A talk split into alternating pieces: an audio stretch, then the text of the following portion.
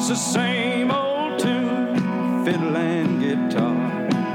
Where do we take it from here? Rhinestone suits and new shiny cars. It's been the same way for years. We need to change. Hello and welcome to Moving Iron Podcast Morning Market Roundup with Chip Nellinger. Chip, man, about an hour and a half after we talked yesterday, the uh, U.S. and Mexico seemed to strike some sort of deal when it came to two thirds of NAFTA, and it sounds like uh, the Canadians are coming back to the table to, to finish some more talks. But you never know if any of this stuff is true with, until uh, until it actually happens. So, how's it affecting Yeah. the market? What do you see out there? Yeah, hinted at and, and rumored for a long time. Um, you know that the talks between the United States and Mexico were going very well. Uh, Canada was dragging their feet, and um, you know probably to their detriment now because uh, we it sounds like we have an agreement uh, with or without Canada.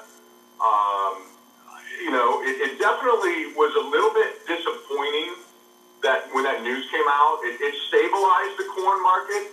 But you know, Mexico is um, a massive buyer of U.S. corn, and uh, as well as other things, meal, um, you know, pork, uh, just uh, uh, numerous dozens of um, agricultural products.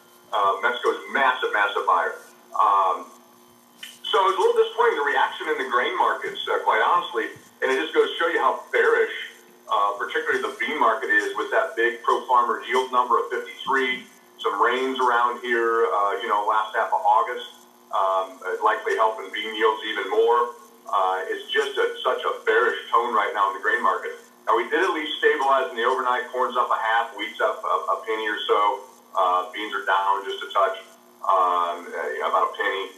So we're at least stabilized here. It had a, a tremendous immediate impact on the uh, livestock markets. Uh, it, it shot hogs limit up for a period of time. Uh, cattle were lower off of a bearish cattle on feed report, and they reversed and they approached limit up at one point, uh, closed a couple dollars higher. Feeders were sharply higher. Uh, I think they closed over three dollars higher, and um, so it had an immediate impact on the livestock markets. Um, a little bit muted in, in the grains. It may be a case that the market is still a little bit questioning, kind of like you said right there. You know, how is this? Is this because with the talk was we're going to tear up NAFTA and, and Canada can come to the table or not come to the table and forget them if, if they don't. But we've got an agreement with uh, with Mexico, so nobody's quite sure how this is going to go yet. Um, but it sounds like it's a done deal. I mean, it was announced by Mexico. It was announced by President Trump and other trade officials. I mean, it, it's a it's a done deal as far as the United States and Mexico goes. That's a very good thing longer term.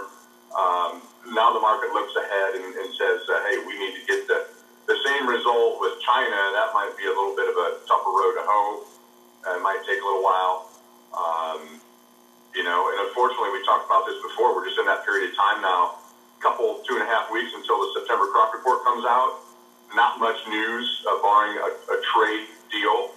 It's just kind of that dead spot of, of uh, summer, right ahead of harvest. There's some early harvest starting, and um, that's just a tough position for the grain markets to be in because there's no reason right now to put much of a rally in other than just little dead cat bounces. So uh, saw some stability in the overnight. Hopefully, we can have a little bit of a bounce good news longer term that the Mexico deal's done.